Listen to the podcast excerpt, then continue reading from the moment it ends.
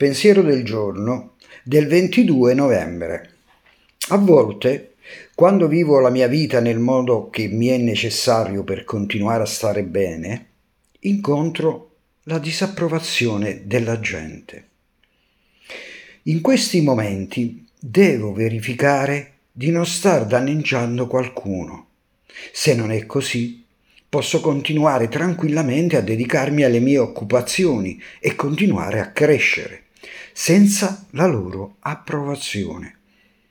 So che per me è naturale cercare l'approvazione di chi amo, ma devo ricordare che per me non è sano avere bisogno di approvazione e dipendere da essa come da una droga.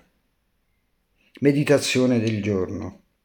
Dammi il coraggio di continuare a crescere indipendentemente dall'opinione altrui. Oggi ricorderò avere più bisogno dell'approvazione degli altri che della mia è il riflesso della mia poca autostima.